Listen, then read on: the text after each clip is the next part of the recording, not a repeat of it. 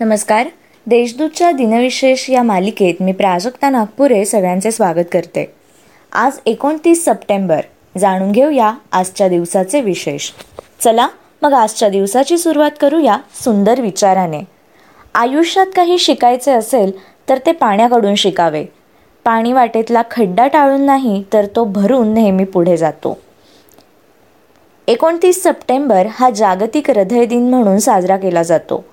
हृदयासंदर्भात जनजागृती व्हावी व हृदयरुग्णांचे प्रमाण कमी व्हावे यासाठी दोन हजार बारापासून जागतिक हृदय फाउंडेशनतर्फे हा दिवस साजरा केला जातो. एकोणतीस सप्टेंबर एकोणीसशे अकरा रोजी इटलीने ओस्मानी साम्राज्याविरुद्ध युद्ध पुकारले. ओस्मानी बाराशे नव्याण्णव ते एकोणीसशे तेवीसपर्यंत अस्तित्वात असलेले जगातील एक शक्तिशाली साम्राज्य होते. एकोणीसशे तेवीस साली ओस्मानी साम्राज्याचा शेवट झाला व तुर्कस्तान या देशाची स्थापना झाली.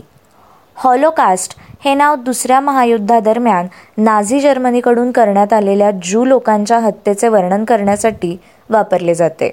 दुसऱ्या महायुद्धापूर्वी युरोपात सुमारे नव्वद लाख ज्यू निवासी होते ज्यापैकी साठ लाख ज्यू या हत्याकांडात मृत्युमुखी पडले.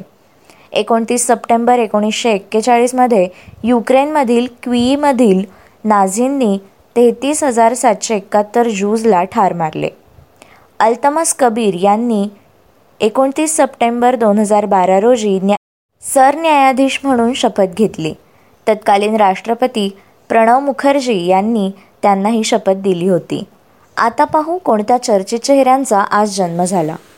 भारताचे माजी सरन्यायाधीश सरोश होमी कापडिया यांचा एकोणीसशे सत्तेचाळीसमध्ये जन्म झाला. जर्मनीतील संशोधक रुडॉल्फ डिझेल यांचे एकोणीसशे तेरामध्ये निधन झाले. डिझेल इंजिन ही त्यांनी जगाला दिलेली देण आहे. त्यांच्या नावावरूनच डिझेल इंजिन हे नाव दिले गेले. आग्रा घराण्याच्या अकराव्या पिढीतील गायक उस्ताद युनुस हुसेन खां यांचे एकोणीसशे एक्क्याण्णवमध्ये निधन झाले.